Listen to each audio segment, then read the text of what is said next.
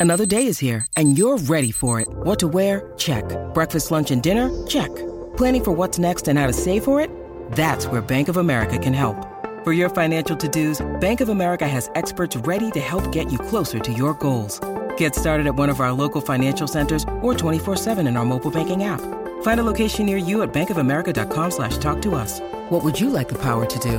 Mobile banking requires downloading the app and is only available for select devices. Message and data rates may apply. Bank of America and a member FDIC. Great form by you hitting play on this podcast. Now, check out Same Racer, the brand new racing app for same race multi tips. Same Racer. Download from the App Store and Google Play. Powered by Bluebet. Gamble responsibly. Call 1 800 858 858. You're listening to Sports Central on SEN.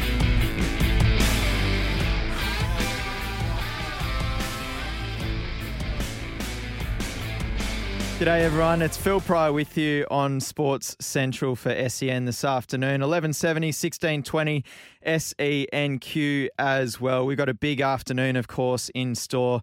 Uh, we've got plenty of tennis news breaking and coming up across, obviously, the next couple of weeks as well. And the cricket, the Ashes continues uh, this afternoon as well. Of course, all that coverage will be on SEN as well. And we're going to spend plenty of the next couple of hours chatting all about it as well. Pretty much, I'm, I'm here for the next two hours alongside Gibbo as well. By the way, uh, g'day, Gibbo. Hope you're going well, mate. on the tools today, uh, helping us out, of course. G'day, mate. How are you, Phil? Nice to meet you. First time we've been properly introduced. I know that's it. It's uh, yeah, I can't believe they've they've let a couple of uh, you know beachy types on on the uh, on the airwaves. It's yeah. Well, I think this might be the first and last time, perhaps. Well- Phil. Did you enjoy the cricket yesterday, mate? Yeah, it was. Look, it has been an entertaining couple of days, hasn't it? Obviously, uh, you know, a fairly uh, green top. Mate, I was actually a little bit annoyed on the top of day one. To to tell you the truth, though, it just looks like there was too much for the bowlers to work with. Well, the bowlers have been pretty happy this series. Come on, Gibbo, sort that out, mate. Sorry, mate. Have it a was sip a of water. last night. Yeah, right. Fair enough. Uh, no, no, no. Yeah, I mean, yeah. Obviously, uh, there was there's been plenty plenty to work with uh, for for the bowlers. Um, that continued yesterday as well. The Aussies had an absolute field day, so to speak. They how about this? They, they didn't even need Nathan Lyon to to bowl Yeah. at all. It didn't. It hasn't. It, it hasn't stopped him from contributing. He was absolutely whacking them. Uh, Yeah, the towards the, tail end for the Aussies, but uh, it took a, an absolute screamer at point as well. Of course, uh, it took a wicket, but yet uh, it took a catch. Sorry, but yeah, didn't didn't even have to bowl uh, bowl the spinner. Was it surprising at all that after 42 overs they didn't go to Lyon? I I think our quicks they were going so well. Yeah, exactly. I mean, what you, they didn't need to, so you know the the proof was in the pudding. I, I who do you think's the man of the series so far? Oh, well, that's that was actually going to be one of my my questions for all, for all the listeners out there this afternoon as well. Text text in your thoughts on that. Who who should be the man of the Ashes series? 0457 736 736. Uh, look, the the pick of the bowlers. I think it's hard to to split uh, Stark and, and Cummins. I think they've both been outstanding. Cummins, um, you know, he was kind of the the the the lead dog uh, yesterday for the Aussies. I think Stark's had a, a fantastic series. Nathan Lyon probably hasn't quite been his usual self. Obviously, got the monkey off the back with that big milestone wicket, but um, you know, I, I thought he might be able to do more on day five in Sydney, and maybe that's what ended up costing the Aussies. Not to throw him under the bus or anything. Um, and then as far as the the batsmen go, uh, Labuschagne's obviously had some some big knocks. Uh, it it has been, I would say, uh, you know, an even contribution reasonably, uh, but then of course Travis Head pops up with another big big hundred in in the first innings. I, I I think I'd give it to one of the bowlers before I gave it to Head because I know he's got a bit of late momentum. What do you reckon? Oh, for sure. I, I think Scott Boland's had a late charge. If he can take a few Mm. more wickets today, he's putting his name up in lights for sure. And he seems like such an unassuming character as well. It, it's so good to see him do well. Yeah, well, I, I think uh, the the main testament to uh, Scott Boland's uh, success, success, well, not the main one, but one one of the the things that which I've sort of found interesting, a, a little observation side note is how quickly we all forgot about Michael Neser from the from the Adelaide Test, of course, because that was such a, a great story in itself. And then you know, uh, a week or two later. Um, you know, it, everyone's talking about Scott Boland, and, and we've almost forgotten what happened in, in the early portions of the series. Even Jhye Richardson, who played Yeah. well, I mean, we, we've just got a riches of quicks, don't we, in Mm. Australia? And oh, I think England, it's, it's sort of shown that they're quicks. You know, they can't bowl very fast. They haven't been able to bowl very well. But it, it showed in Hobart when they pitch the ball up, they're going to get wickets. Yeah. And it's been a tough series for England, but there's been some positives as well. And I'm sure Scotty Boland is going close to man of the series. for sure. Yeah, I, I think he's going to need a, a big second innings because it's just hard to.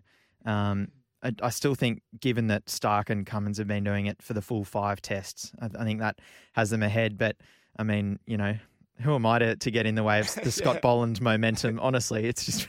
He's a cult hero now. Everywhere is. he goes, the crowd loves him. He, and now he's and now he's Australia's night watchman. Apparently, You- You think Nathan Lyon would be angry about that? I good question because uh, uh, on a group chat with a couple of my mates as well, I, we were sort of saying a, a, a couple of them were complaining earlier on in the series that uh, that Cummins was coming in before Stark, and then they flipped that around obviously for this test.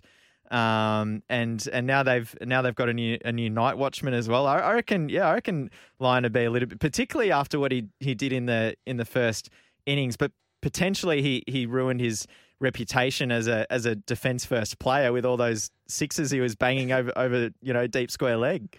He looks like a nervous cricketer, Nathan Lyon. So I feel like you know he doesn't have the night watchman duties anymore. He might be a bit freer, I think. But Yeah. Scotty Boland, he he did well to stay in last night. There was a Mm. pretty thorough investigation from the English bowlers. Yeah, he certainly did it. A a couple of balls uh, flew straight past the bat. Should we should we relive quickly what happened uh, across day two in the the fifth Ashes Test in Hobart, and of course the first Ashes Test in Tasmania. to Lyon short. He smashes it. That has cleared everything. Massive strike over backward square from Nathan Lyon. They'll be looking for that for hours. Broad just pauses at the top of his mark. Lyon down, ready and waiting for him. Broad bowls. Lyon bowls. He went the big hoik across the line. Broad gets him. Broad with his third wicket. Lyon with an enterprising 31 pushed Australia beyond the 300 thresholds. Cummins to Crawley. He's caught! That short leg by Travis Head. And Travis Head's got the big alligator going after he took the catch. It came out momentarily, but it was never in doubt. Here's Cummins bowling to Root. Hit on the pad again. That's much closer. That's gone. Up goes the finger of umpire Tucker. Root's given out leg before wicket for 34. And I don't expect he's going to send that upstairs. Operation from the river end. Chris Woakes is on 15 as he faces up. And he pulls the short ball, top edge, head gets around it, clears him and goes for six. Marnus is a long off. Usman at cover. There's also a deep cover or forward point on the boundary. Cummins again! You heard the sound.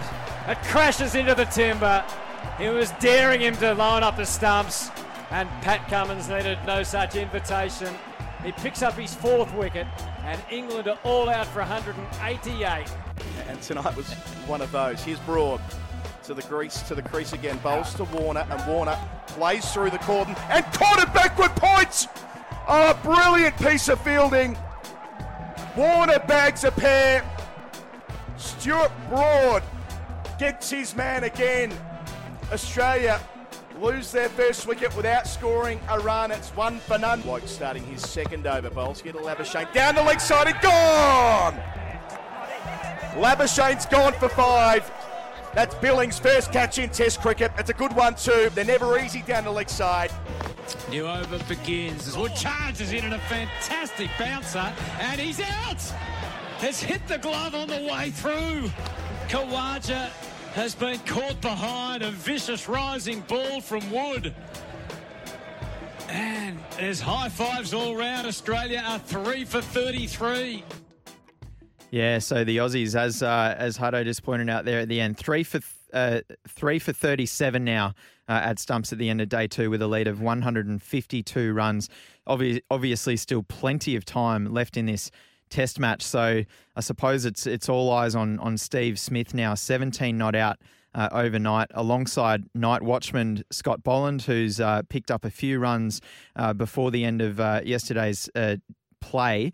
Uh, and yeah, the Aussies will be looking probably just to you know to bat for the majority of the day. As I said, time not really uh, a factor. Uh, they're going to, despite what happened in Sydney, they're going to back themselves to uh, you know to take ten wickets uh, against England, regardless of their uh, their lead ultimately uh, by the end of this third innings. So yeah, as for Steve Smith across the Ashes, probably has underwhelmed. I think he would be the first to admit that so far. He will be undoubtedly looking for a uh, a, a, big score uh, today. The vice captain of the team, obviously. How about Pat Cummins and how's he thinking about things? Uh, that's that's the question, I suppose, because it, it has been a test that's um, had its moments for England as well. So here's Pat Cummins on the uh, on the on the where things are at. Yeah, I think you know bowling him out for 180 odd was, was a mm-hmm. um, you know, was a really good result. Um, yeah, the pitch seemed around a little bit, um, but I, th- I, thought we bowled really well.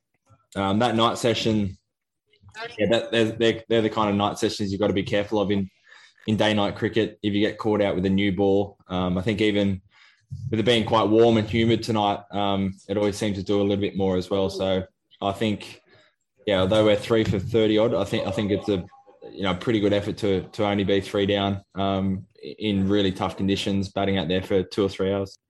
So you would assume that the batting conditions get a little bit more comfortable uh, today during the day. Sun beaming down uh, on Blundstone Arena for day three as that pitch probably continues to to flatten out a bit uh, as the day progresses. Uh, as I said, Steve Smith, he'll be looking uh, to go on and, and make a big one. The fact that he was able to get through unscathed last night certainly uh, leads uh, leads him to uh, you know to potentially go on and, and make a, a big total. What does Paddy Cummins reckon about Steve Smith's chances?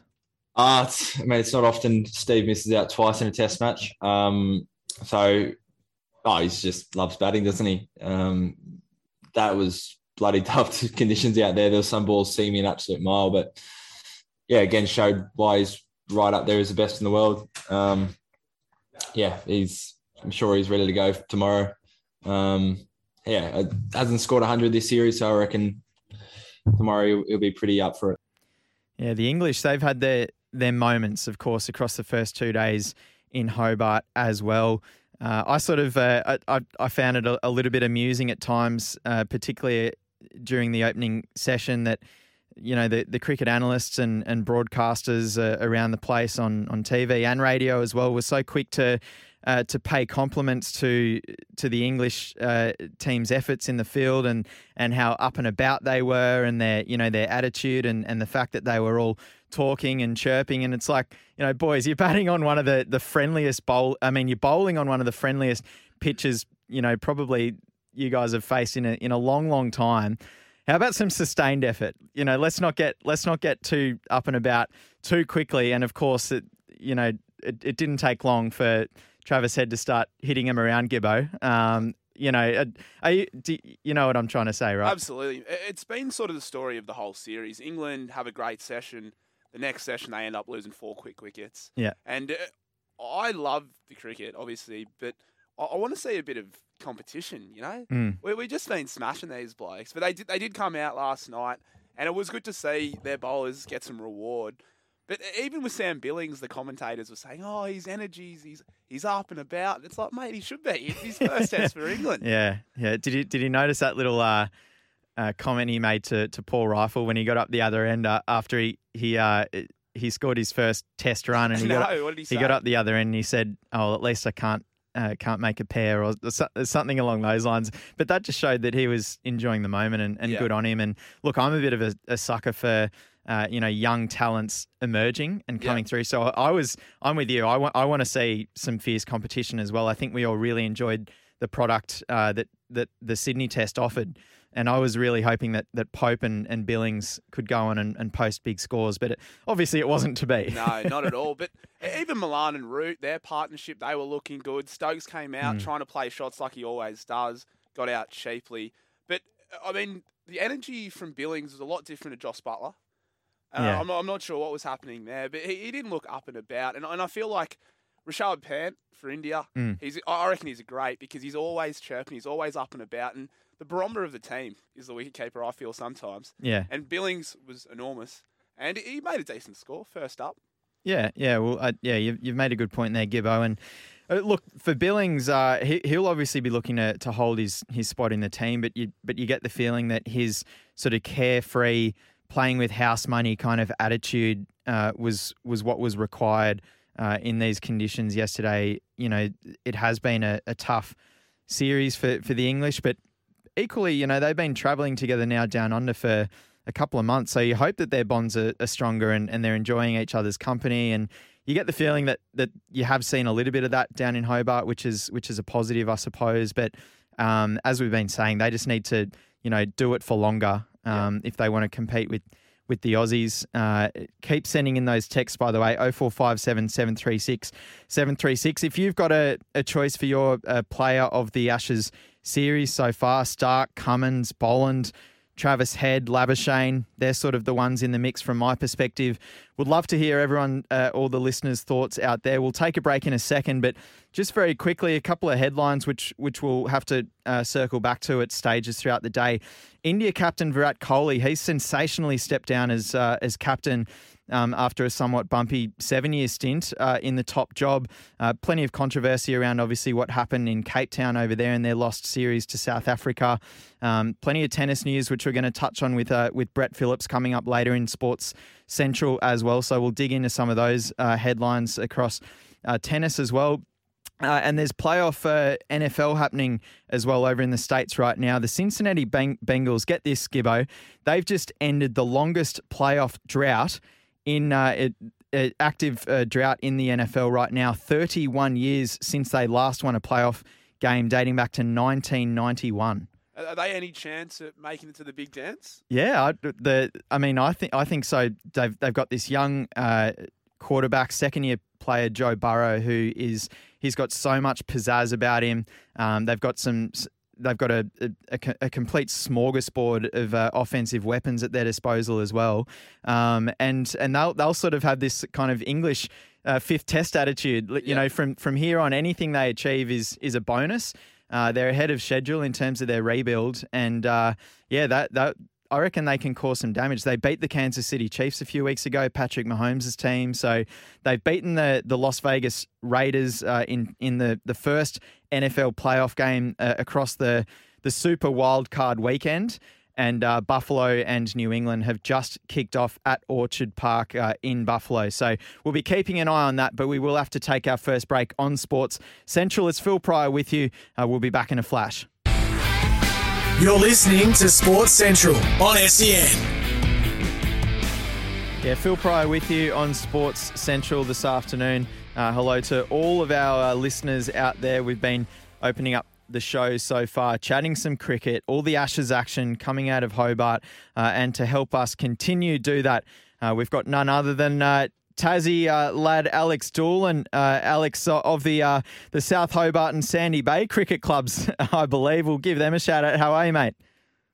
I'm well, Phil. How are you? yeah, yeah, good. Thanks. You must be uh, absolutely pumped to see Ashes cricket down in Tassie. Yeah, absolutely. Um, and I'm not alone either. The the state has been buzzing since we got the news that the test was going to be coming to Hobart, and I think Hobart and uh, Cricket Tasmania have put on a great show. Yeah, for sure. And I know the uh, the SEN coverage has been all over it as well. But I was watching uh, some of the the action on on Fox yesterday afternoon, and they a couple of those shots that panned out to the the crowd down there at, at Blundstone, they look like they are having an absolute ball down there. Yeah, yeah, and the weather's been great too. So uh, other than a little bit of rain on day one, but I mean the crowd's really turned up. I think we've had around ten thousand each time, and the, the the vibe and the atmosphere at the ground's been absolutely sensational. So, and the cricket's matched it. Yeah, they've they've sure uh, they've had no shortage of uh, of highlights ac- across the opening two days. There's no doubt about that. Obviously, uh, you know a, a, ton of wickets. Um, also a ton. Uh, well done to Travis Head. Uh, what were your thoughts on the, if you don't mind me asking, Alex, on the on the pitch uh, that was presented at the the top of day one down there? Yeah, there were a few questions after the first uh, half an hour they were three for twelve. But look, I think it turned out to be a, a pretty good cricket wicket. It's it's shown that um, if you're able to be positive and, and put the pressure back on the bowler, you're able to score, such as Travis Head and Cameron Green. Um, but if you're prepared to, to do the disciplined thing with the ball and, and hang in there, then you, you see the, the complete opposite result with Australia's bowling compared to the English batting. So at the moment, it's, it's a pretty good cricket wicket, I think. Um, the game's probably a little bit far advanced than where we'd like it to be, with mm. Australia three down their second innings going into day three. But um, that's probably got as much to do with the under lights conditions as much as the cricket wicket. How do you see the pitch playing out today? Uh, as uh, you know, uh, uh I'm assuming. Can you also fill us in with the the weather conditions currently down there in in Tassie? But do you think uh, it could sort of settle down and, and, flatten out a little bit today before it, um, you know, considers uh, deteriorating? Yeah, I'd expect so. I mean, just judging on the Shield cricket wickets that we've had over the last couple of years, that's been typically the case. That it's been challenging to bat on for day one, but as the game's progressed, the, the wickets got progressively flatter and easier to bat on, and um, typically harder to bowl teams out on days three and four. I think that what's been the real change has been it's been really humid here for the last for the first two days, um, which is not the case today. It's a nice day, but the humidity's not there, and just the the change in conditions when it goes under lights is the the real big thing in in pink ball cricket and the tactic that a lot of teams use is they want to bat first and bat in the daytime so that they can dictate when the opposition takes the field. Mm. Uh, and the the hard thing is that from session to session, with the as the um, artificial light takes toll, the game really changes. Yeah, yeah, there's no doubt about that. I mean, it, it looks like, uh, particularly yesterday, it, it, looks like incredibly tough batting conditions. Uh, the the Aussies, you know, I, I think it's it's fair to say, are comfortably ahead so far, but it can change quickly again. Uh, how do you have you liked what you've seen from Steve Smith at the crease so far? Because I think you know the anticip- anticipation heading into day three is is hopefully he can go on and post a big one. Yeah, and I think there was a, a real intent shown by Steve in the second innings when he came out to bat. You could see that it was the um, the typical Steve Smith with his little fidgets and his you know over accentuated leaves, and he looked right into the contest in, in his second innings. So um, that's probably worrying signs for England, I would say, especially considering he's going to get a good chunk of time to bat in the daylight today. Um, and I, yeah, I just think that whoever conquers that uh, twilight session, Australia did it on day one with the bat. They were able to negate England's bowling and, and really put the pressure on Travis Head and Cameron Green in what is the hardest time to bat. Whereas the English weren't able to do that yesterday when Australia were bowling to them in that mm. period. They lost three or four wickets really quickly, and that changed the game when it looked as though um, there was a good partnership being put together again by Root and Malan. So they're the really key moments. I think there'll be, you know, the start of the day here will be be good to bat for Australia, but just going into that twilight time when the light, that artificial light starts to take over, that's when it's really tricky to bat, and that's where Australia are going to have to be really good. Yeah, I, I love one of one of your earlier observations there. It's it's a bit of an oxymoron, but Steve Smith, geez, he looks really on you know, based on how he's leaving the ball, you know, the, the kind of yeah. energy that he that he's leaving the ball with, that you know, that that's that's the ominous warning for uh, for for the English English bowlers. Yeah, I think it is, and and we probably haven't seen him at his absolute peak in this series. He's averaged around about thirty, I think, for the for the series, and Marnus has probably been the one who's been the overly fidgety one. But um, mm yeah, when Steve came out to bat yesterday, the, the game was on the line there. We'd lost a couple of quick wickets and we were two for 10 again, I think it was. And Steve came out and he was he was fidgety. He, he looked really sharp. He was um, getting back at the bowler. And uh, I, I agree. I think it's just worrying signs for England when you see Steve Smith in that, that frame of mind.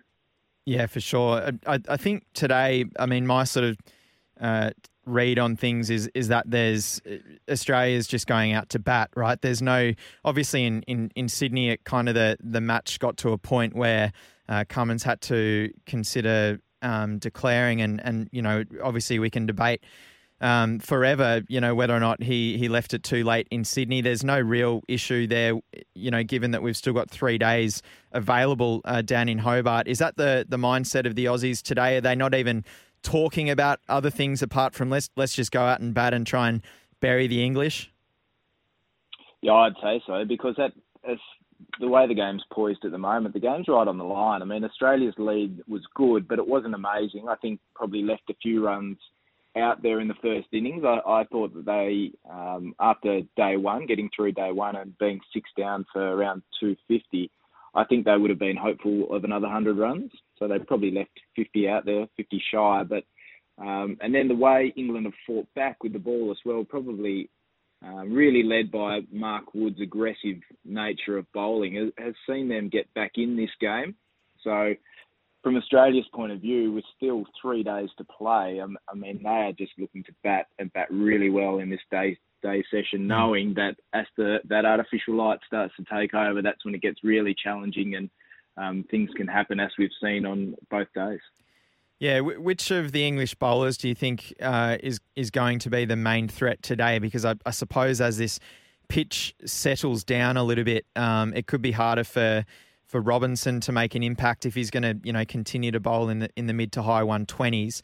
Uh, Stuart Broad uh, was probably the pick of the bowlers across uh, England's first innings in the field, but is it Mark Wood potentially as, as the the lead dog, um, you know, offering a little bit more as far as the pace is concerned? Yeah, well, he's that point of difference for England, isn't he? I mean, the rest of the guys are all a similar speed at the moment. I mean, Ollie Robinson, he's he's seen to have a little bit of a back injury, and that really hamstrung England in that first innings because he he started so well. But um, yeah, I think Mark Wood and his fire and his aggression and um, the way he was able to bounce back in the, the first innings on day two mm. and really start to swing the momentum back in England's way uh, a little bit. Um, he'll be the point of difference, but for Australia, it's about how long can Mark Wood do that for. It takes a lot of energy to bowl um, with that aggressive style and that short for a long time. And can how long can Mark Wood do that? Can they just mm. keep him at bay for a little bit? We saw quite a few wickets falling to that short ball, the hook and and pull. Do they take it on again, or do they just decide, well, we're going to let Mark Wood tire himself out, trying to bowl short at us, knowing that there's three days left and there's not another bowler in the English lineup that can do what what Wood can do. Yeah, yeah, uh, exactly. Hey, uh, look, uh, this uh, I haven't had this confirmed as as fact or anything, but a, a, a mate on the on one of the, on a on a text yesterday sent through that apparently Robinson was out playing golf two days ago with uh, two days before the test with a bad back. Have you heard that? And is that a little bit? Is that a, is that a little bit cheeky given his uh, you know current physical condition? I hadn't heard that. Um, very interesting to hear. uh, I would say that if uh, Joe Root was aware of that, and the English, the English uh, powers that be, and Robinson did have a bad back going into this test, and he was out playing golf. I, I would say that um, they'd be absolutely ropeable about that, considering that he broke down in the first session. And yeah. like I said, really left hand, um, England hamstrung. I mean, Joe Root had to bowl quite a few overs himself so that he could take the pressure off his quicks. So um, yeah, I, ha- I, haven't heard that, and if he has, he might be in for a bit of an earful from the captain once he yeah. finds out. Yeah, they might, yeah, he, he might get punished and made to bowl a, a few overs of uh, of spin just to make his figures look a little bit uh, a, a, little bit worse or something along those lines. Uh, yeah, look, uh, one of the questions I've been putting out to uh, to the listeners uh, across the SEN stations um, across for Sports Central this afternoon is your pick for player of the series so far. Of course, that can obviously change across the next uh, couple of days uh, of play. Uh, who would your pick be so far? I think it's pretty hard to go past uh, the skipper, Paddy Cummins, at mm. this stage. Although Scott Boland is, oh, well, he's been just exceptional in his uh, three Test matches now, and um, I think probably I would give the nod just to Paddy at the, this point in time, just with the, that little bit of unease and that turmoil that was going into this Ashes series. For him to stand up as Australia's premier bowler and, and skipper and, and lead the way he has, I think he's been absolutely sensational. Mm. But I think also too in a in a bowling friendly series, I think Travis Head's name has to be up there uh, in that conversation. Um, he's the leading run scorer in the series now. He scored two magnificent centuries, and and this one in Hobart on day one, that, that's as good as you get. Yeah. I mean, bowling conditions were so friendly for England. They'd started well, though. He came in, the score was three for 12, and to score nearly a, a runnable 100, which was almost faultless, um, was just exceptional. And I think those sorts of moments and those sorts of innings should have his name up there um, in the conversation as well.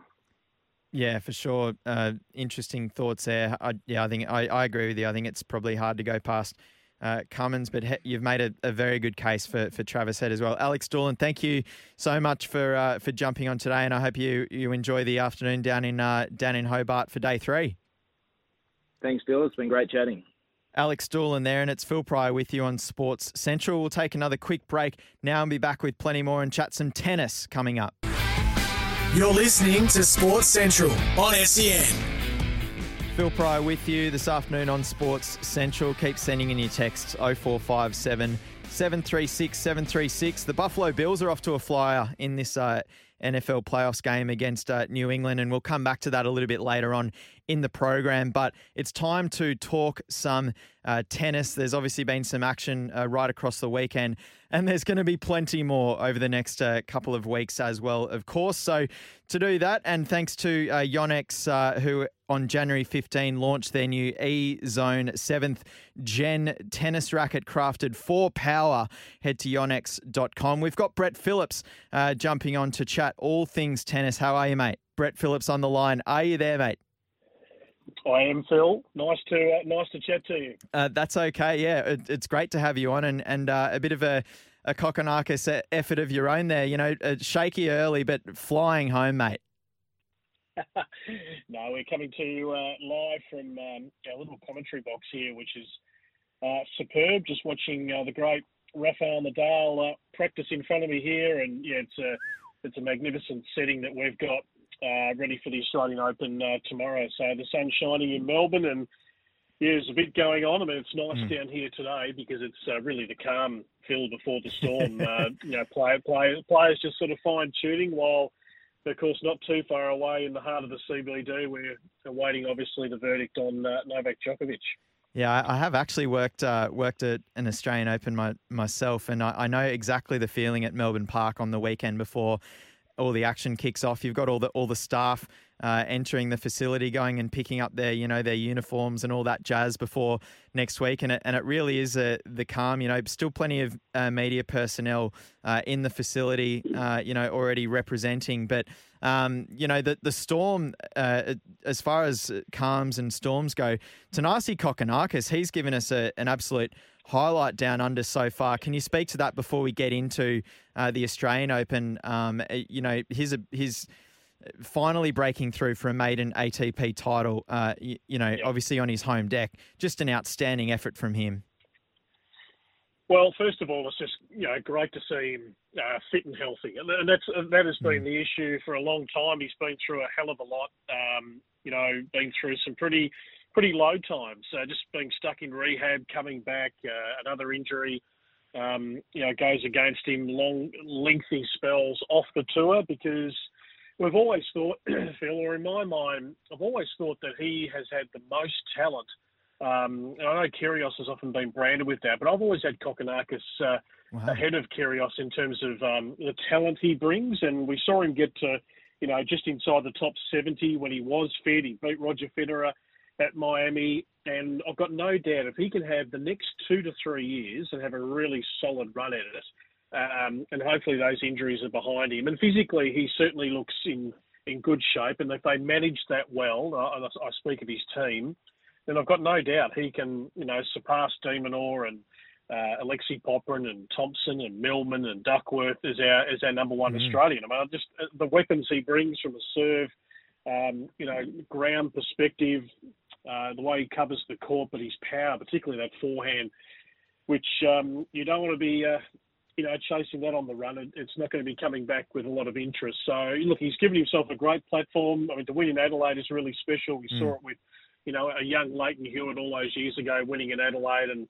there is something about winning a home event because players don't spend a lot of time at home in professional tennis. So yeah, hopefully he'll get here later today, do some media later on this afternoon. You'll have uh, tomorrow uh, clear, I think, and then we're still waiting for the uh, day one schedule. Can you believe uh, we're sitting here uh, Sunday at uh, nearly one o'clock and we haven't got the schedule for tomorrow? But that's the extraordinary times that we're in. but hopefully, yeah, Thanasi, I'm sure will probably play Tuesday and be ready to go to have a really big crack at the Australian Open. Yeah, well, they, they probably want to know whether or not they've got the uh, the, the men's world number one before they you know finalise things. But we'll leave that there for a second because I'm yeah I, I think uh, is all of the tennis stories heading into the, this Australian Open have been undersold because of what's been going on, uh, you know, on the immigration doorstep. But um, it, just very quickly before we move on, Brett, uh, I, and forgive me because I, I, don't know exactly how the draw shapes up for him, but what are you expecting from Thanasi heading in? And, and I suppose the fact that he's played so many three setters will be a factor as well heading in. Well, we're going to go one match at a time because he is, if he, if, if he does get through that first round, he's going to play the guy that I'm looking at the window here, and that's Rafael Nadal in the second round. So yeah, that's not okay. an easy uh, assignment. I mean, Rafa's got to get through his first round match, but you know, you, you feel like um, he should be able to account for uh, Marcos Giron the uh, young American. But mm. you know the way Thanasi's playing, and the fact that Rafa hasn't played a lot of tennis in the last six months. Yes, he won the uh, Melbourne event here. He built into that uh, tournament quite nicely. Um, there's still, you know, just a, a, little question mark on on Rafa in terms of his durability for the whole tournament. Maybe a, a rampaging Kokkinakis second round, which would be, you know, under light, you'd imagine a marquee matchup if we get to that, would be uh, a huge test uh, Nadal. So, yeah, we hope at least we get that matchup. Yeah, indeed. Now we've only got a couple more minutes, so I'll, I'll give you a more general question. Which uh, Aussie male do you think uh, can progress the furthest across the next two weeks? Well, I, I suppose you've got to look at you know Alex, and uh, he played some good matches at the ATP Cup. Uh, he's got Musetti, the young Italian first round, who hasn't necessarily fired last year. A very good 2020, just tailed off a little bit in 2021, but he's um, he's a good player. Look, you know, de Minaur, you know, certainly I think on a hard court here, uh, with the the way he plays, certainly you know has earned the right to, you know, certainly I think make um, the best impression of the Australians. I'd love to see James Duckworth, you know, step through two or three rounds. Look, there's some winnable matches for our men, but that's the question mark. You know, can mm. any of them really make a charge? And I can't necessarily see it. Um, they're going to be competitive. Um, you know, Ash Barty obviously a clear favourite on the women's side, but yeah, I think uh, yeah, I think Alex deserves uh, to have uh, a couple of good rounds. Maybe you know, if we can get through to round three, but yeah, beyond that, uh, gee, the competition's pretty tough. Yeah, indeed, and I wish we had more time to, to dig in in more detail on the women's side. But uh, of of course, Ash Ash Barty is the uh, the key attraction, I suppose, for, for all tennis fans around the country. Uh, how have you uh, seen her preparation heading in? Of, of course, success last week, and then you know a little bit of time off uh, to prepare. Uh, it's is it now or never for Ash? Do you, do you get that feeling? No, I think there'll be plenty of opportunities, Phil, and I don't, I don't think she's at all overawed about any expectation. This, mm. is, this is just the great part about the Barty temperament is that. Yeah. You know, she'll she'll go out there and give it her absolute all. She's pretty confident about her game. She knows her game stacks up. She's uh, world number one for a reason, but yeah. you've still got to get out and actually execute uh, on the day itself. And everyone's looking ahead to possibly Osaka, but I think Osaka's got a bit of work to do to get to the fourth round. Yeah. Hasn't played a lot of tennis last year, so um, we'll see if that matchup eventuates, but yeah, hopefully Ash quarterfinal, semi-final, one step further to at least make the final of the Australian Open. Um, gee, she looks pretty cherry ripe to me. It's the perfect uh, preparation, I think. Yeah, fingers crossed, and I, and I totally agree with you. She just seems to have the, uh, you know, the the mental fortitude to to deal with the the added pressure that so we see so many Australian uh, tennis players, uh, you know, overawed by heading into the Australian Open. But look, Brett, we we must uh, leave it there. Once again, a, a, a big thanks to Yonex, uh, who on Jan 15 launched their new E Zone seventh gen tennis racket, crafted for power. Head to yonex.com for that one. Uh, Brett, thanks very much for joining us. Pleasure, Phil. And of course, first serve, uh, special edition uh, right around the country on SEN from 9 a.m. here in the bunker tomorrow morning, a three hour special. So we'll uh, set the scene for day one. That's exactly right. Brett Phillips there chatting tennis. Uh, can't wait for the next couple of weeks, of course. Uh, and uh, and of, of, course, echoing what uh, Brett said there as far as the SEN programming is concerned. Quick break on Sports Central. It's Phil Pryor with you. We'll be back to uh, uh, bring you another big hour, of course, as well, and uh, and all the lead up to that, and we'll run through everything else going on in the world of sport. You're listening to Sports Central on SEN. Yeah, Phil Pryor with you on Sports Central. A big uh, thank you to all our listeners, particularly those that are texting through on the line 0457 736 736. We've got a big uh, second hour coming up as well. We're going to be talking some football uh, and, uh, yeah, a bit, bit, of everything, of course, as well, which I'll be uh, readdressing throughout proceedings as well. The NFL playoffs. Uh, they are happening right now. Well done to the the Cincinnati Bengals, who ended the longest active playoff drought uh, by just beating uh, the Las Vegas Raiders. 31 years without a playoff win before second year quarterback uh, Joe Burrow uh, ended up uh, ending that drought or helping the Bengals end that drought. So big news happening, and we've got Buffalo taking on New England right now. Of course, those damn Patriots that have won all those Super Bowls, of course, and now they've got this uh, this rookie QB Mac Jones who looks like the business as well. But so far, it's Buffalo in Buffalo, fourteen 0 over the Pats. So that's certainly interesting. But one of the questions we've been on uh, throughout the first hour is who deserves Player of the Series in the Ashes. Uh, now, someone's texted in uh, Pat Cummins for sure, uh, and uh, thank you to, to Jason who t- from uh, Bank uh, who also texted in uh, asking where I've come from. I'm a bit all over the place, to be honest, Jason. Uh, but uh, SEN now, I'm, I'm, enjoying my time there uh, so far. And yeah, thank you to everyone that has texted in.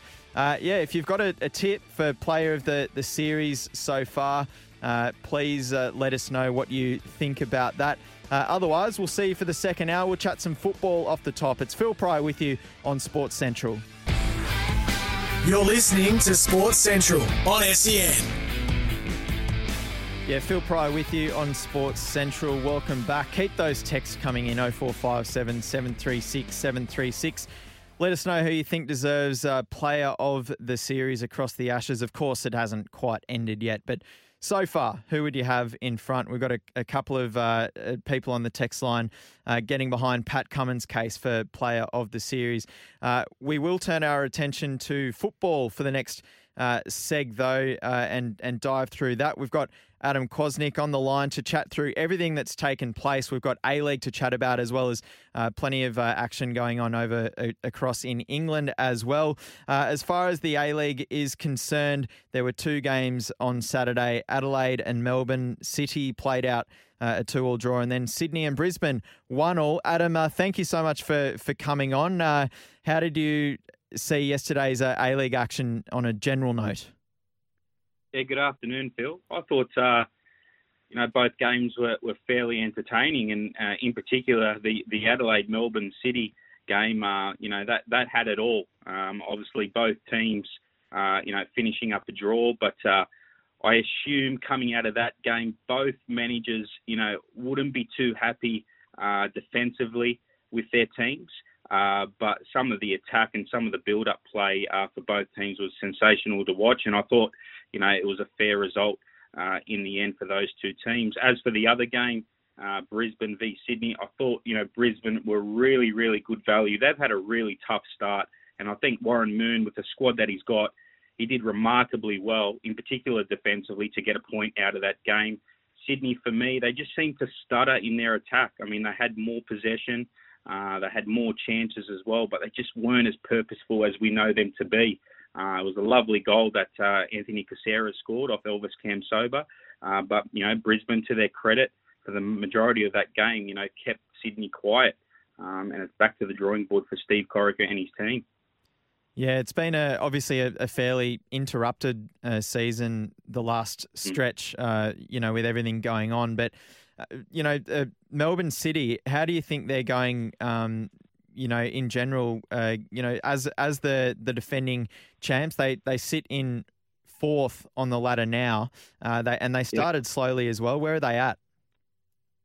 Yeah, look, I think the, the, the big challenge for Melbourne City, as we all know, they're they're the champions, and when you're the champions, you've got a massive target on your back, um, and and and not to mention the recruiting. I mean, you know, they've got a star-studded lineup, in particular their front three, uh, Matt Leckie, Andrew Nabbout, and, and and Jamie Maclaren. That that that that for me is is a remarkable attacking front third, and um, they haven't been stuttering. I think where they're struggling at the moment is defensively and having that target on their back. Uh, it's something that, that Paddy Kisnorbo needs to address. I think they're going along quite nicely, like seven games in, 10 points. They're, they're going along okay. Mm. The two games against Adelaide that they've just had, uh, they should have picked up maximum points in both those games, and it wasn't to be off the back of their defensive display. And what about uh, Sydney FC? Obviously, you know, year on year, one of the the heavyweights. Um, they're they're sitting down in sixth position on the ladder. Where are they at?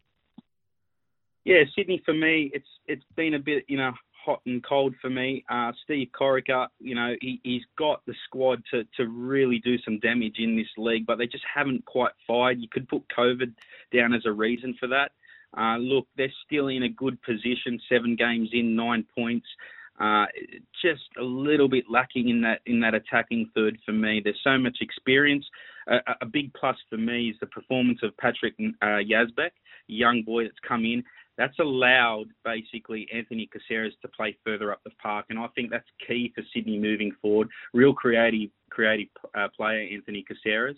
Uh, he scored the goal yesterday, but that allows him to get further up the park in sort of like a number ten role. Um, and, and, and hopefully off the back of that, you know, you've got the likes of Ninkovic, Le Fondre, Bobo. They can feed off his surface, service. And uh, hopefully moving forward for Sydney fans, they can create and score plenty more goals uh, you know, for the for the rest of this season. But it's still very early doors. I mentioned, you know, 16 games postponed in five weeks. There's still a hell of a lot of football to be played. We won't really know where all these teams are at until we're at least halfway through this season. Yeah, uh, it, it's Adam Kwasnik with us uh, on Sports Central, by the way. Adam, uh, just to, so scheduling wise, Adelaide and the Wanderers are, are locked in for, for this Wednesday, but beyond that, it's just kind of a a whole heap of TBDs. Do you have any kind of uh, intel with uh, the fixturing and and uh, you know the season really getting back into full flight again? No, well, I mentioned those 16 games postponed. I, mm. I hmm. guess that the, the leagues uh, they, they have to make the decision whether uh, they they they get those games up and going throughout the week. Um, but they've got to be careful as well. We've seen a large amount of players within each of or all of the squads that have, have got COVID, and I, I listened to a, a, an article from Andrew Clark and the effects that COVID can have on players. I guess the biggest one that comes to mind is uh, uh, Grant for, for Sydney. He he received COVID. He he's not been his normal self for the yeah. last four six weeks. Um, and that's a little bit concerning. So if you're going to play those fixtures uh, in the middle of the week, and with the games on the weekend, you've got to really make sure that the players are up for it. Um, and, and, and, and they're ready to put on a good spectacle. Um, and obviously, the health as well of those players is, is very, very important. So they've got something to think about. I've heard a rumour that you can they've got it up their sleeve that they can go from 26 rounds to 22 rounds and scrap those four rounds. Mm. Um, but I'm assuming that they, they're wanting to play these games as long as it's in the best interest of, of the clubs and, and the players and obviously the fans as well. Yeah, okay. Uh, very interesting, and and uh, it, it will be a, a, a, thing to keep track of going forward across all the, the major sporting codes here in Australia. I ran into a, an AFLW player this morning who's who had COVID over over Christmas, and and she didn't feel like her normal self uh, in round one uh, of the the competition last week as well. So that's going to be a, a, problem for plenty of footballers, of course, going forward in in the A League. Now, uh, jumping overseas, there was a, a number of games overnight. We'll start with the big one, one v two on the ladder. Manchester City up against Chelsea, and I, I suppose it was a chance for the Blues to help everyone and, and just try and rein in uh, the Sky Blues, but it wasn't to be with City uh, winning that game 1 0. Uh, what did you make of that? Oh, look, uh, you know, two fantastic teams. And as you mentioned, though, everyone was help, uh, hoping, even me, Arsenal fan, hoping that Chelsea got something out of that game. But, you know, uh, Manchester City, for me, they just continued their dominance. you look at the statistics, you know, it was pure dom- dominance right across the board, and a wonderful Kevin De Bruyne goal um, midway through the second half sealed it, and that's 12 wins, 12 league wins in a row for for Manchester City now, and you know I can't see them slipping up from here on in. I think Mm. the teams behind them they're just playing for Champions League spots, and we know how lucrative that can be if you if you make the Champions League. I think that's what those teams behind them are playing for now. I think Manchester City very hard to see them slipping up and, and losing the league from here, but it's theirs to lose. Um, I can't see it happening, but you know, football uh, throws up anything these days. We'll just have to wait and see. But I think the title's uh, Manchester City's. Yeah, very interesting there, Adam. Uh, there, there were four other games overnight. I'll, I'll make sure we, we cover off all the results at a bare minimum. But was there any? Was there a highlight or um, you know something uh, that sort of gripped your interest particularly from any of those games? Oh, look, being the being the transfer window open in January, it was fantastic to see uh, Phil Coutinho uh, with his new team. He's come from Barcelona. He's signed for Aston Villa, and he's come off the bench and he's got him a point in the end up against Manchester United. Who, you know, Ralf Rangnick, he's got his work cut out for him. Manchester United, so much quality in their squad, and there's rumours that players don't want to be in the squad, and they're just stuttering at the moment. But Bruno Fernandes, um, he got him out of jail. He had him in the lead, 2 0 lead, and they blew it in the end. And I think it was just fantastic Aston Villa fans, um, you know, for Philip Coutinho to come off the bench and, and score a crucial goal to get his team a, a well earned uh, point. Yeah, Newcastle United, they drew 1 all with Watford as well. Uh, Wolves, they got the job done over Southampton 3 1. And then uh, the, the multi wrecker uh, for me and, and probably many others out there Everton going down to Norwich City 2 1. Oh, incredible. Rafa, he's got a massive target on his back now. He needs to get Everton out of this slump. Obviously, Norwich, great for Norwich, great for Newcastle United, who unfortunately they conceded at the very end, the 88th minute against Watford. Uh, but you know they're picking up points. These teams at the bottom end of the table. It's going to make it very, very interesting moving forward. 19 games in, or sorry, 21 games into the season. A lot of teams have games to, to make up as well, and it's so tight at that relegation battle. Uh, can't wait for it to all unfold. A couple of uh, games coming up uh, later tonight, uh, 1 a.m. Uh, Australian Eastern Daylight Time uh, for the, the Nocturnals out there. West Ham up against Leeds United and uh, Liverpool taking on Brentford. that should be an interesting game. I think so. I think, you know, Brentford, they started the season so brightly. Unfortunately, it just hasn't continued. Liverpool, obviously a red hot team, but you know, those champion, that, that, they'd say otherwise. They'd still want to win the league, but I just can't see Man City, uh, you know, slowing down. I think they're the team to beat. And Liverpool, they just need to worry about themselves and, and, and continue winning. And, and hopefully Man City can um, slip up, but uh, a very tough ask from here on in. Yeah, exactly. Well, Adam, thank you uh, so much for uh, for for jumping on Sports Central with us and uh, and chatting through the, the football. And yeah, we look forward to all the action that's uh, that's coming up as well. And hopefully the uh, the A League can get a, a, clear run at it soon enough. Thanks, Steele. Thanks for having me. There you go, Adam Kwasnik uh, on Sports Central with us.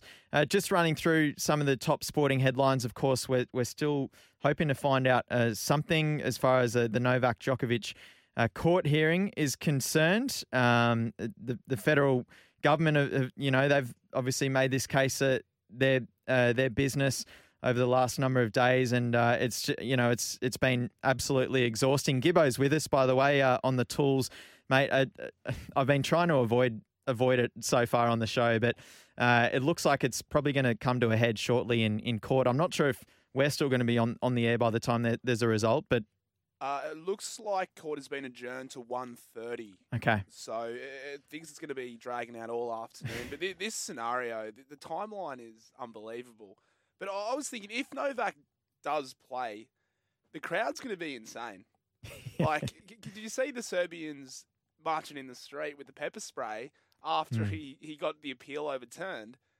And think that, of all the yeah. people watching around the world. Well, well, they're kind of proving the the uh, the the the federal government's point, right? Uh, you know that the whole uh, thing is that they've uh, you know it's a high profile unvaccinated individual putting civil order at risk. That's yeah. what that's what the the feds are trying to argue in court right now, and And if uh, the Serbian tennis fans are out there, you know, causing a ruckus in, in the streets, then, um, you know, then they're not helping their man. For sure. I mean, surely he's just got to be over with this.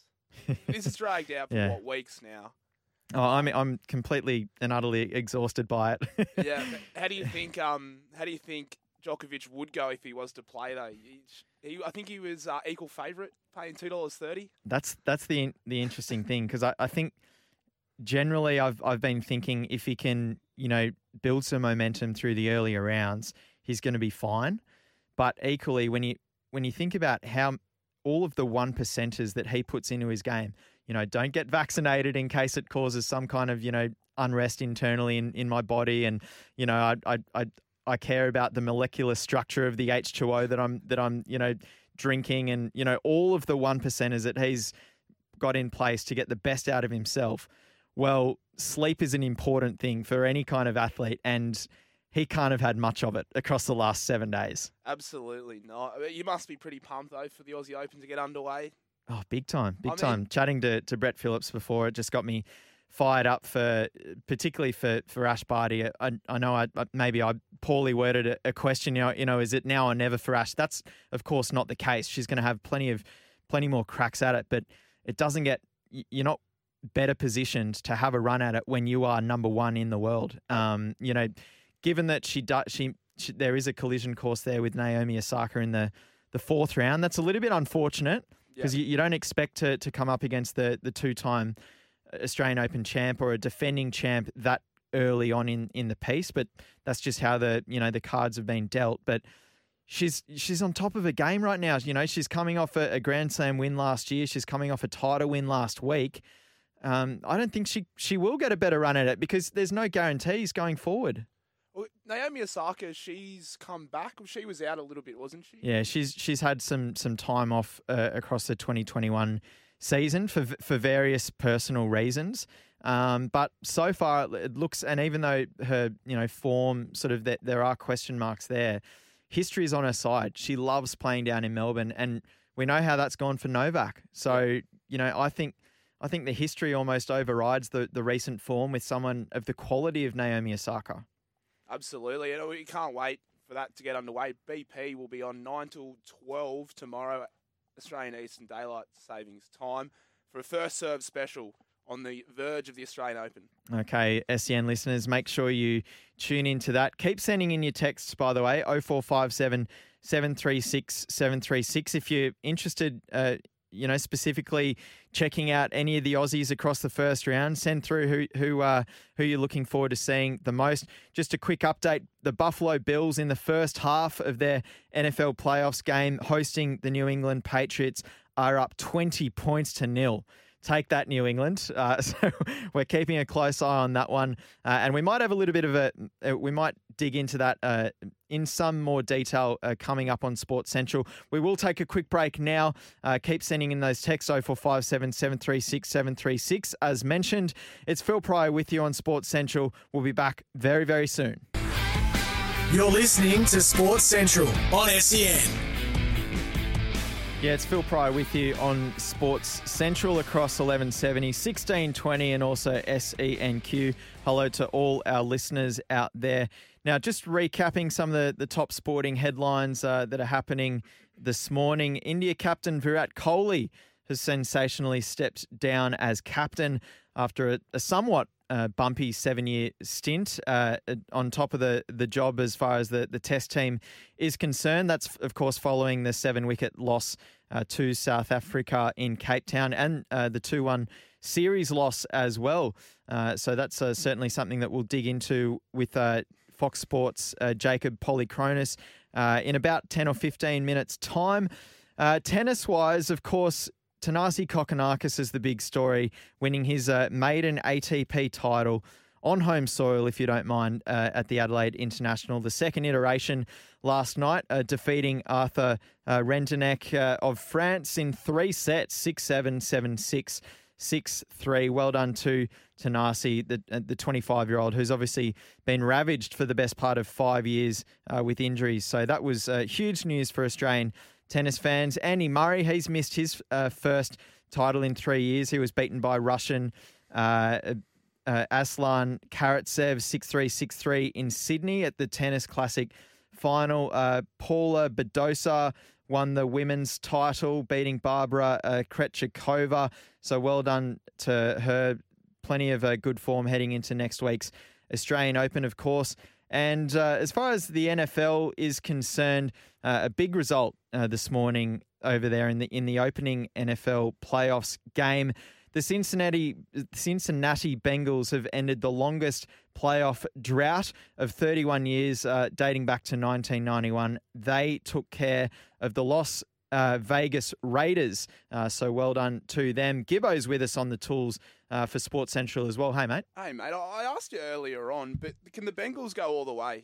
Uh, Are they are they sort of a team For- who could play in the Super Bowl? Yeah, that's uh, it- it's an interesting proposition because I don't think earlier on in this or at various stages throughout the season, I don't I don't think anyone would have tipped them to to go all the way. They've probably having won a playoff game. And this is uh, Joe Burrow, their quarterback. This is just his second year. He's coming off a, a major knee injury in his debut season last year as well. It didn't look like the Bengals would be a team that had the you know the the capabilities of of making a, a deep run, but they ended up defying odds and claiming the AFC North. Uh, You know, beating the likes of Pittsburgh and Baltimore um, to get there, Cleveland as well. All of those teams were were playoff hopefuls, and they beat the Kansas City Chiefs a few weeks ago. That's Patrick Mahomes' team. Yep. Um, and they're they're probably the, the team tipped to to exit the AFC and get into the Super Bowl for their third straight Super Bowl. Even though it, it's the the Tennessee Titans who are the, the one seed on the the AFC conference side of things. The Bengals have the form and they've they've got the players. At Ja'Marr Chase, that was their first round pick in uh, from from the draft ear- earlier on this year, and he's got this uh, telepathic connection with Joe Burrow, the quarterback. They they both came out of that LSU team that that won the national championship a couple of years ago. So, and he's got, he's just got so much swagger about him, Yeah. Joe Burrow. So. Yeah, look, obviously, still plenty of action to to unfold um, on the AFC side of the draw, but I think they can. Yeah. How, excuse my ignorance, but Tampa Bay Buccaneers, Yeah. Tom Brady. Yeah. How are they placed in the finals? Oh, look, they're going to be tough to beat because they've got Tom Brady, and Tom Brady's won six Super Bowls and been there nine times. It's just absurd. And of course, he did it for the first time uh, as a Tampa Bay Buccaneer in his first season with them last season. Uh, and they're going to be in the thick of it again. This year, they actually host a playoff game for the first time through the NFC conference. The interesting thing was when they went through the playoffs last year, they won three road games in a row to get to the Super Bowl, which was, of course, just happened to be at their home ground, Yeah. Raymond James Stadium. So that was an anomaly. That was a, the first time a team has won the Super Bowl on their home deck, but that was just a fluke. They, Yeah. they didn't earn the right to play at home in that game, but they do get a home uh, start this uh, this time around. They've got the Philadelphia Eagles uh, tomorrow. So that's that game, by the way, is the 5 a.m. Australian Eastern Daylight Time game. Um, and uh, you would think that they're going to be too strong for a, a- an Eagles team, which has been plucky but has holes. Absolutely, mate. And the Buff, the Buffalo Bills and the Pats are on at the moment. Yeah, that's that's right. That, so they're in action right now. I believe it's uh, approaching half time in that one. We're, we're too busy broadcasting to, to stay right on top of that one, but it was 20 points to nil uh, momentarily a, a, a short time ago. And um, look, yeah, Buffalo, that, so they're hosting the Pats at home. Josh Allen, he's still on that rookie deal. I think he's in his fourth year now as the, as the quarterback of the, the Bills, and, and he certainly took a major turn as, as far as his career is concerned last season. And the Bills are one of the major players in the AFC side of things as well. They should make a deep run as well. I, I think they're probably they're probably a better chance than the Titans of uh, of knocking out Kansas City before the Super Bowl. And uh, as as far as New England is concerned, they're, they're they're down big in this game in Buffalo right now.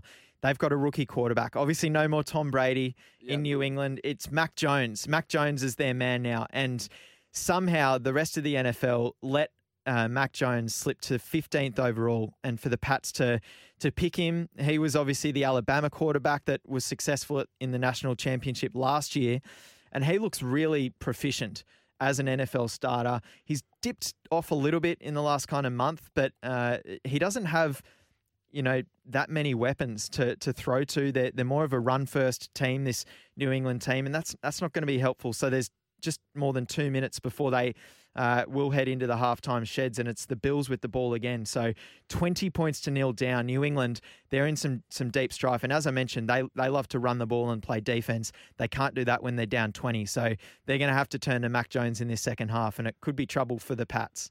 And we got plenty of games tomorrow as well, as you mentioned at the top. Uh, which ones are you looking forward to? Is there a standout Yeah. game there, mate? Look, there's three games uh, coming up on on Australia's Monday. The 5 a.m. game, as I mentioned, Philly they're heading off to to Tampa Bay, and, and you would think that Tom Brady and the Bucs, even without some of their key uh, receivers who are injured right now, you'd think that the Bucs will be too strong. Can they make a deep run? That's the question. You're not going to. Uh, you're not going to question Tom Brady and, and what he does when it comes to the postseason, but they don't have as many weapons as they did last year. They they're a little bit more banged up. At 8:30 a.m. Australian Eastern Daylight Time, it's the 49ers at Dallas.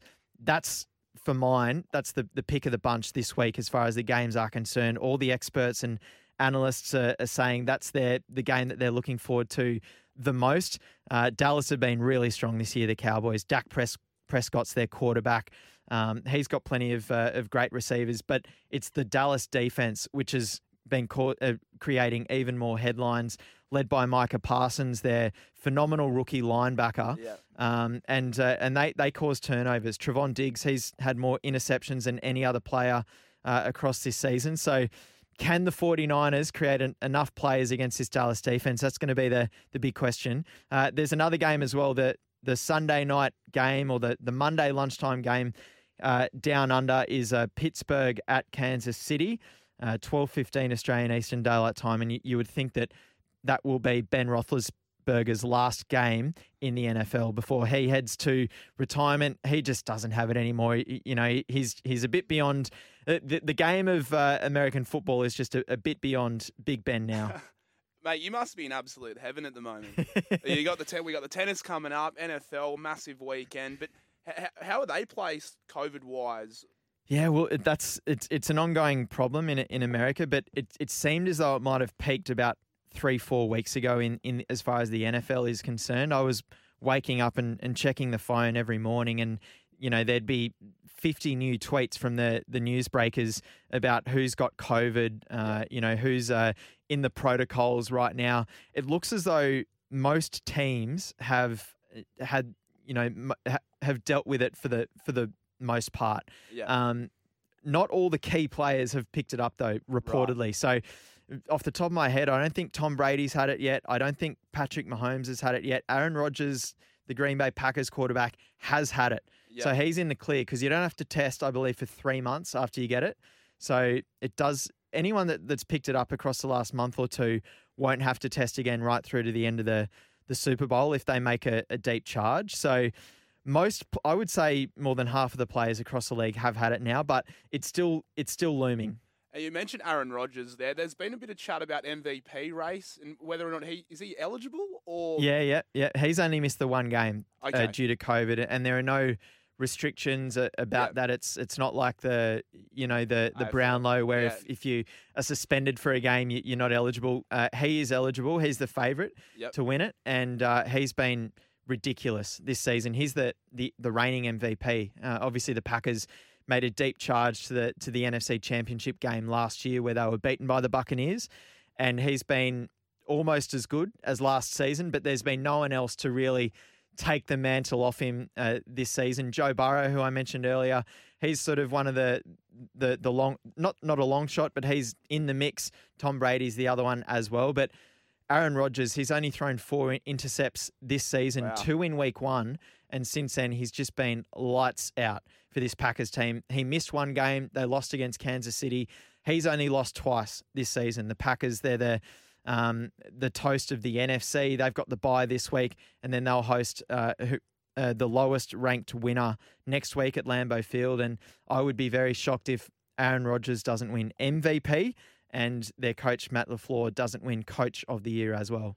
how we placed Aussie wise. Uh, Have we got any Aussies in yes, the playoffs? yeah, yeah. So uh, Siposs, the the kicker for the F- uh, Philadelphia Eagles, he'll be in action tomorrow up against Tampa Bay. But Jordan Mailata, the left tackle for the Eagles, he's the big one.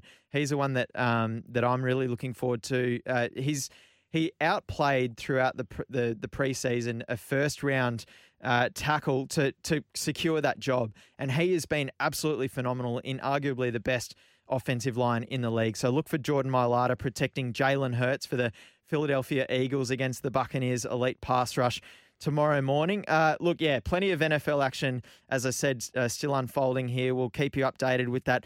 Uh, Bills Pats game. We better take a quick break though on, on Sports Central. Uh, it's Phil Pryor with you. We'll be back to talk some more cricket just after the break. We've got Fox Cricket's uh, Jacob Polychronis. So don't go anywhere. You're listening to Sports Central on SEN. Phil Pryor with you on Sports Central. Uh, g'day to all our listeners out there. Thank you to Mark from Prairiewood who texted in. Did you hear all, all of Kohli and Ashwin speaking into stump mic? Virat was definitely referring to Sandpaper Gate when he said something like, don't just try and catch the opposition out, or words to that effect. Yeah, well, uh, the breaking story there is, of course, uh, India captain Virat Kohli has stepped down as captain. Uh, seven years in the top job, uh, uh, leading the Test team. That make that and Gibbo. That's two uh, Gibbo, by the way, with us. That's two uh, captains that have stepped down across a, a three game series over the, over in South Africa. That's wild. Well, Newlands has taken another victim, it looks like. But yeah, it was a surprising decision, I thought. I mean, he seems like a spiritual leader for that side, but yeah, they. They, they had their chance in South Africa. Their fir- it would have been their Mm. first ever Test Yeah. series win over in South Africa. But yeah, oh, I've got a bit of the audio if you want to hear it from that stump mic. Yeah, Kohli, uh, uh, uh, obviously uh, having a, a crack at the broadcaster as well. Take a listen. Making the sport look bad, eh? Making the sport look bad now. Focus on your team as well while they shine the ball, eh? Not just the opposition. Trying to catch people all the time. Whole country playing against 11 guys. I've known about them, boys. Fucking camera team as well. Country against 11, fellas. Country against 11, boys. Don't hit them on the pads, boys. Hit the stumps or caught behind, that's it. Wild accusations there from the uh, the Indian players. You would assume that there's going to be more fallout ahead uh, as well. Uh, we've got a foxsports.com.au's Jacob Polychronis on as well. Polly, how are you, mate? Yeah, good. Thanks, Phil. Good to speak with you again. I'm assuming you you could you tuned in and, and heard all that as well. Um, wow, I mean, uh, I, I, I'm I'm speechless in terms of just how crazy uh, that series ended over the last few days, uh, and obviously there's already been uh, ramifications in India.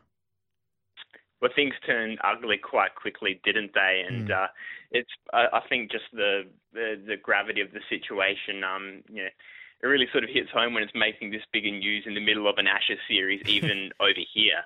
Um, and and you're right in, in terms of um, you know things have started moving pretty quickly after that with Vir- Virat Kohli, as you mentioned, stepping down from the Test captaincy, having uh, in recent months done the same with um, the T20 and, and the one-day roles. And it's I suppose it's sort of it's sad that it's kind of unravelled to this effect. I think what we were listening to before, uh, you know, represented some some pretty ugly scenes um, and things we don't really want to see in our game. Uh, what he's um, referring to is some pretty bombshell claims there. I'm sure none of us can sort of really um, shed any any sort of light on there. But I, I just think when you've got someone who thinks that they can kind of um, make those sort of claims in the middle of a test match and, and well, from most reports, has sort of got away with it in terms of uh, official sanctions from the ICC is, is quite remarkable. But, you know, I just personally, I thought it was a pretty ugly look and something that we don't really want to see in our game. Yeah, and, and I mean there are so many angles to to hit this at, but just quickly, uh, that pitch, um, because I know a lot of people have have been saying, well, yeah, he shouldn't have made those accusations, but that DRS des- decision was uh, was was pretty crazy. It did look as though it, um, you know, it hit him uh, underneath the the knee roll, and it was surprising that that ball from Ashwin was in fact going to be going over the stumps. Uh, you know, giving Dean Elgar, uh, the South African skipper, new South African skipper, another chance. But I mean, I watched I watched most of that day five uh, action, and the pitch was crazy. The ball was bouncing a, a, a ton. What were your thoughts? Oh, I mean, I think you're actually pretty bang on it in terms of the actual review itself. I, I was probably pretty surprised to see that going over. Mind you, I have seen a few questionable ones, not just in, in South Africa, but they do tend to spring up from time to time. Um, I, I can actually remember one sort of earlier in this series. I think it might have been Nathan Lyons abroad. I want to say maybe in Adelaide, and it sort of hit him on the shin, and, and Hawk-Eye showed that it was sailing miles over the bails, which was a bit bizarre. So they do happen. Mm. Um, personally, I didn't, as I've sort of been in Ashes mode, didn't see enough of the test myself to know if that was a, a real pattern that was sort of starting to emerge uh, on that day. But uh, you, you know, at, at the end of the day, I think these things do happen. You sort of have to wear them on the chin when they do because you'd like to think at, at some point it has worked in your favour, um, whether whether it has before or will in the future. Yeah, that's it. Uh, you know, it is technology, so even if it's not 100% accurate, it's it's more accurate than the bloke standing behind the st- stumps still. So I suppose there's that aspect to it. Were you surprised that uh, Kohli did step down? Uh, you know, following on from this, obviously it's a it's a controversial situation, um, but I mean, I, I didn't see this coming. I I guess I did like the timing of it did surprise me, um, but I think it has kind of been been trending in the sort of direction for Virat Kohli for some time, and we we all know the century drought that is going through now. Um, I don't have the numbers off the top of my head, but it's really starting across all formats, becoming quite large. He, he's still you know, his T20 numbers have still been fantastic, and obviously don't make a century in that format too often. But mm. his Test numbers, I think he's been averaging less than Mitchell Starc over the past couple of years. um, and, and you know, uh, Ravi Shastri out of the coaching position now as well, who he, who he sort of had forged such that such a strong bond with, where those two were really. Uh, they were really everything for, for Indian cricket there for a while, and so I think the support and perhaps like the public perception around Virat Kohli is still massively popular and still has, has a lot of fans. But I think there was a little bit of a groundswell sort of starting to form in India, particularly after the Australia um, series here, where Ajinkya Rahane led the team for uh, mm-hmm. three of those four tests and, and, and did so admirably. So I think you know people sort of started to see that you know Virat Kohli isn't the be all and end all of this team, and yes, obviously he still has position within it, but in terms of uh, his pure leadership credentials, um, he wasn't everything and he wasn't bigger than the team. And so I think perhaps the South Africa series, that's where it sort of really started to hit home. And he, was starting to take some of the headlines for the wrong reasons, of course. And mm. so maybe we shouldn't be as surprised that it did sort of bring his uh, his resignation forward a little bit. Yeah, and just a moment to reflect. He took over uh, the the captaincy in 2014, India were ranked uh, seventh in the world at that point. He obviously took them to number one in the world. He's 33 years old now and, and still averages uh, a fraction over 50 with the bat. Do, uh, do you see him sticking around in this team uh, now, just potentially with a little bit less pressure now that he's given up the the captaincy position? How do you see it playing forward from here for Kohli? I mean, uh, as a player, I think he still has so much to give. Uh, he should really still be pretty close to, to his prime years as a certainly as a Test batsman anyway. Um, and so I don't I don't think we see him go away from this team anytime soon. But it will be interesting to see how it plays out because he's just such a larger than life sort of figure, and it can be a little bit difficult to have people who are such uh, influential people who aren't in official leadership uh, positions. So mm. I think there's going to be something for the uh, for India to to manage. Um, I think it'll be tough, and I think it's going to take sort of a lot of uh, well, just a lot of maturity on Kohli's end to to ensure that he does take properly take a backward step.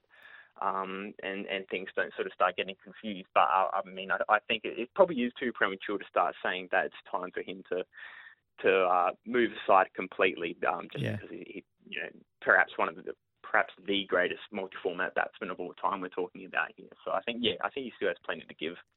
Of course, uh, uh honestly, I, I, not just in cricket. I can't remember the last time in a, a sporting series we've seen both captains walk away. Uh, you know, normally it's one off the back of a you know a, a heavy defeat or a, a shocking uh, effort or something like that. But for both captains to walk away uh, following a series. That's that. It, it's been it, surely it's been a long time since that's happened. Yeah, I mean, I can't think of a, a time myself. Um, I, I think all we can sort of start to put it down to is just the the times we're in at this point.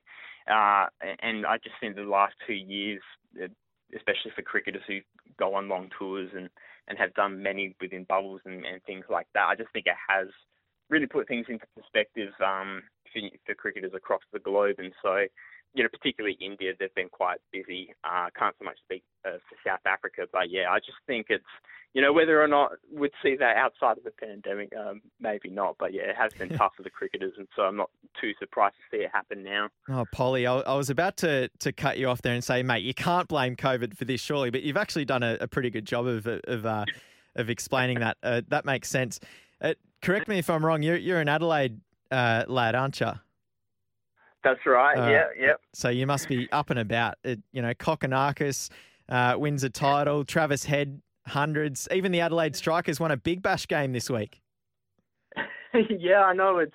I mean, for the Strikers, it's sort of coming good at the wrong end now. Um, oh, well, I mean, the right end. If we didn't leave the run so late, I suppose. But yeah, you're absolutely right. Um, Kokkinakis is a big win, and, and and Travis Head. I mean, I've been one of Travis Head's biggest supporters for for years, and yes, per, perhaps a little bit of hometown hometown favoritism comes into that, but I just think he's been uh, amazing. But, you know, just watching him that, I think, has been, you, you know, there, there are some talk about him sort of reinventing himself, but I don't really think that's the case. I think Tra- Travis has always sort of been this kind of dashing left-hander who can can provide that counter punch, and I actually think he maybe went a little bit into his shell, particularly during that 2019 Ashes series. And, and what I think he's doing now, I think he's just really leaning into his strengths and, and you know what he's delivering now for Australia. I think fantastic. You've got a number five there who can do the role for well, several years to come. Yeah, that's that's exactly right. And I, have only I've got one final question for you, Polly. Uh, but it, it, it, sort of links to what, what you were saying there. I mean, yeah, some of these uh, Aussies uh, down in Hobart, they know that they they're eventually going to get out to a good ball with the you know the the ball just seaming off off that green top in all sort kinds of directions. So may as well just play your shots on, on the way out. You know, Head's done a, a good job of that. What is, so the question is, what are you expecting uh, day three down in Hobart? Steve Smith, obviously at the crease right now, has a real good chance on a on a flattening wicket to go big today. What are you expecting from the Aussies uh, on day three? Yeah, I think we'll probably see them go on the. I mean, it kind of depends how much it has flattened out. Like you said, I, I kind of thought, and I think many thought it might have done quicker. The amount it was doing deep deep into England's innings, and then of course during the night session was was crazy. It was mm. just a, turning into a bit of a minefield out there. So it's not easy. I think Barnett and, and Travis Head in that first inning sort of really set the template about how you kind of have to get after it. Otherwise, it's going to get you, um, as you alluded to too. So I don't necessarily, I don't think we all of a sudden see a, a full blown Test match break out today. I think, I think after obviously there's plenty of time for these batsmen to try and get themselves in again. Um, but I reckon we see pretty similar from Travis Head once Scott Boland eventually departs. I think he's probably going to get after it. And Steve Smith, there's, I think there's just like a little bit of an edge about him in this game. I think, you know, he's missed out so far this series. Um, and, and to be honest, hasn't had too many chances to go big. Um, and and this does tend to be when he thrives. Um, obviously, he didn't in the first innings this time around, but mm. come to the crease early, and, and oh, that was that was such a tough ten overs or so for him to bat out last night, and, and he got the job done. So I think he's going to be walking tall heading into today.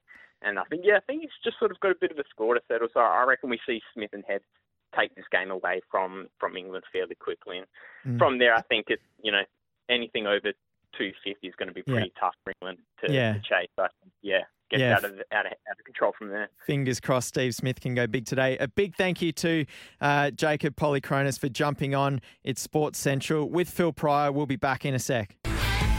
You're listening to Sports Central on SEN. Yeah, Phil Pryor with you on Sports Central. Thank you to everyone that's been uh, tuning in. Just quickly, some some maybe some basketball news. Kevin Durant, he's uh, left to his game uh, he, with a left knee sprain, one of the MVP favourites. So that's something we're going to have to keep a track of there. That would be huge news if if it's if the knee injury is more serious. Just quickly, you can catch all the NBL action on ESPN and Kayo. Of course, the Bullets they had a big win over Southeast Melbourne yesterday, 100 to 84. Um, and there's another game which uh, happening right now. It's half time. Illawarra up against Melbourne United, and the Hawks are behind by five. So Melbourne United are up 47 points to 42. It's the Sydney Kings and the New Zealand Breakers uh, later on. So make sure you catch all the NBL action on ESPN. And uh, Kayo, of course, I've absolutely been loving the season. Uh, big thank you to Gibbo for helping us out on uh, Sports Central today as well. Uh, NFL playoffs, they're continuing as well. The Bills are up 27 points to three over New England. Let's get those Patriots out of the playoffs, please. Quickly, Gibbo, big thank you to you. Uh, yeah, it's been Phil Pry with you for the last couple of hours. Once again, a big thank you to all our listeners and, of course, the Ashes. It's coming up on SEN. Uh, so stay tuned for all of that. That's a wrap. It's Tyre Power's Big Footy Final Sale. To kick things off, you can get the power to buy three and get one free on selected Toyo passenger car and SUV tyres. Tyre Power's Big Footy Final Sale can't last. Visit tyrepower.com.au now. When making the double chicken deluxe at Macca's, we wanted to improve on the perfect combo of tender Aussie chicken with cheese, tomato, and aioli. So, we doubled it. Chicken and Macca's together and loving it. Ba-da-ba-ba-ba. Available after 10.30am for a limited time only.